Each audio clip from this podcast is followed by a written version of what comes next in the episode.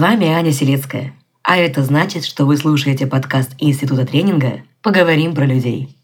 Для сегодняшнего выпуска у меня есть красивый заголовок.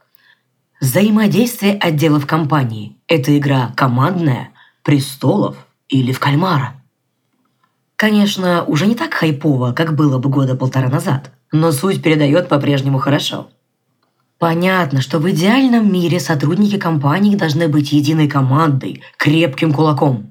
Но, увы, наш мир не идеален. Проблемы кроссфункционального взаимодействия – это причина потерь денег и времени для бизнеса. Причем эти перебои не обязаны быть яркими, громкими и заметными. Когда люди кричат друг на друга, хлопают дверьми и переходят на оскорбления, ну и так далее. Сотрудники по-разному поняли задачу. Что-то не учли в работе других подразделений. Затянули передачу документации. Примеров масса. Давайте поисследуем этот вопрос. Если хотите поменять что-то внутри компании, то для начала нужно это измерить. После сбора анамнеза врач отправляет на дополнительные исследования. Также и здесь. Перед обстоятельными действиями стоит разобраться с кроссфункциональной интеграцией, чтобы понять, куда прикладывать управленческие усилия.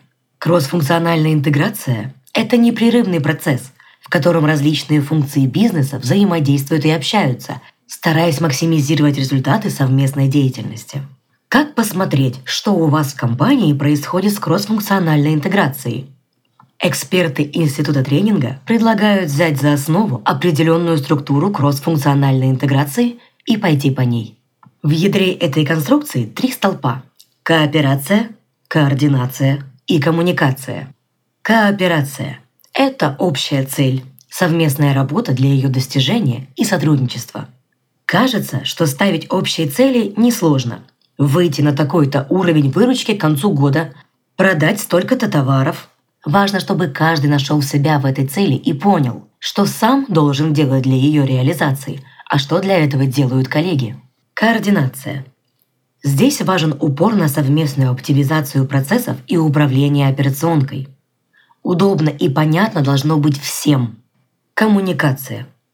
Этот блок часто ускользает из поля зрения – Информация плохо передается между отделами, из-за чего решения принимаются на основе устаревших данных. А кто-то повторяет работу, которая уже была проделана.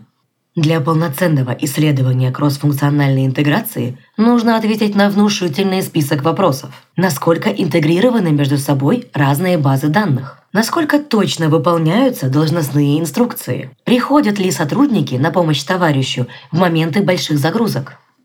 Насколько формальная структура организации мешает контакту людей? Не противоречат ли друг другу функциональные решения? Что с атмосферой в каждой команде и в компании в целом?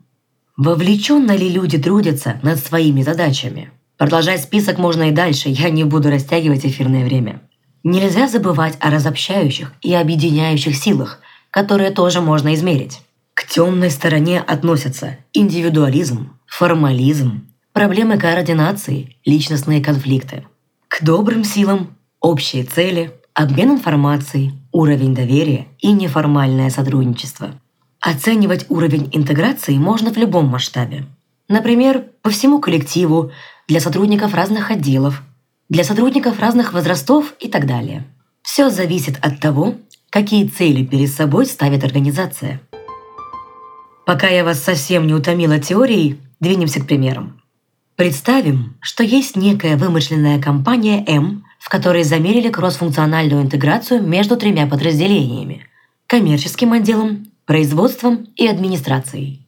Каждый отдел дал свои оценки ряду параметров – общим информационным системам, степени выполнения общих задач, совместной производительности, структуре отчетности, уровню дисфункционального поведения и показателям ядра – кооперации, координации и коммуникации. Что по итогу? Коммерческий отдел доволен практически всем.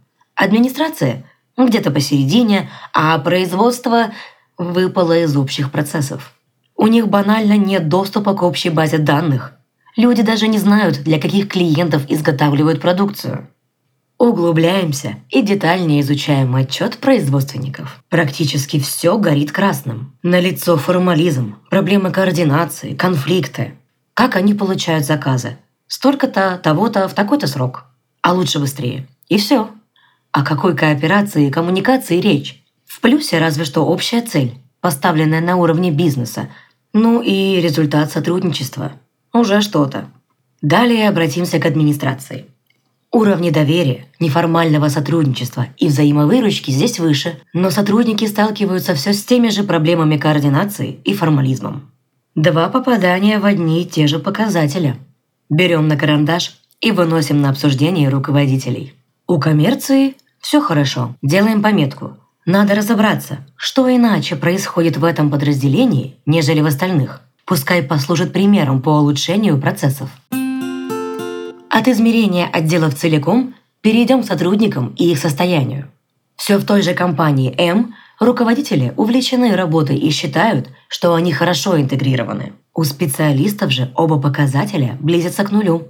Как только они перейдут черту и уйдут в минус, сотрудники перестанут вкладываться в компанию. А это начало конца. Может быть, дело в стаже?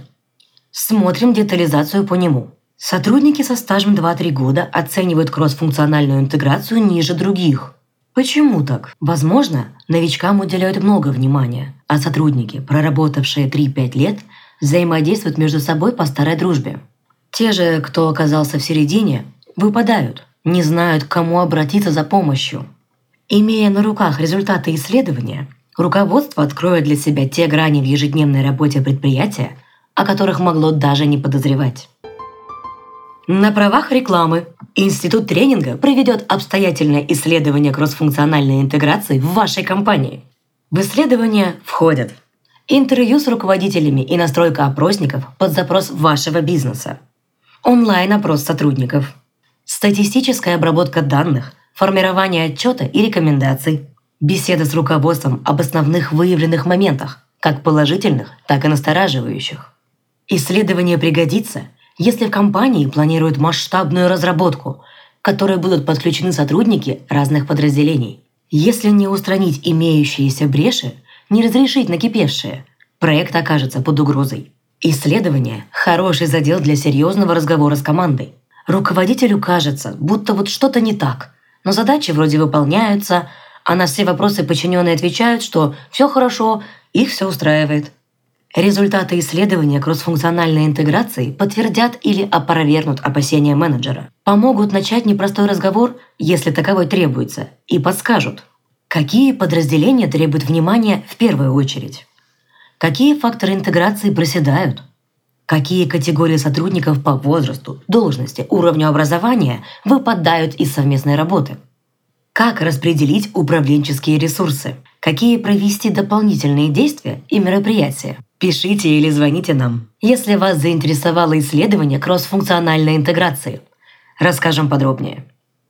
Давайте жить в кооперации, с координацией и с налаженной коммуникацией.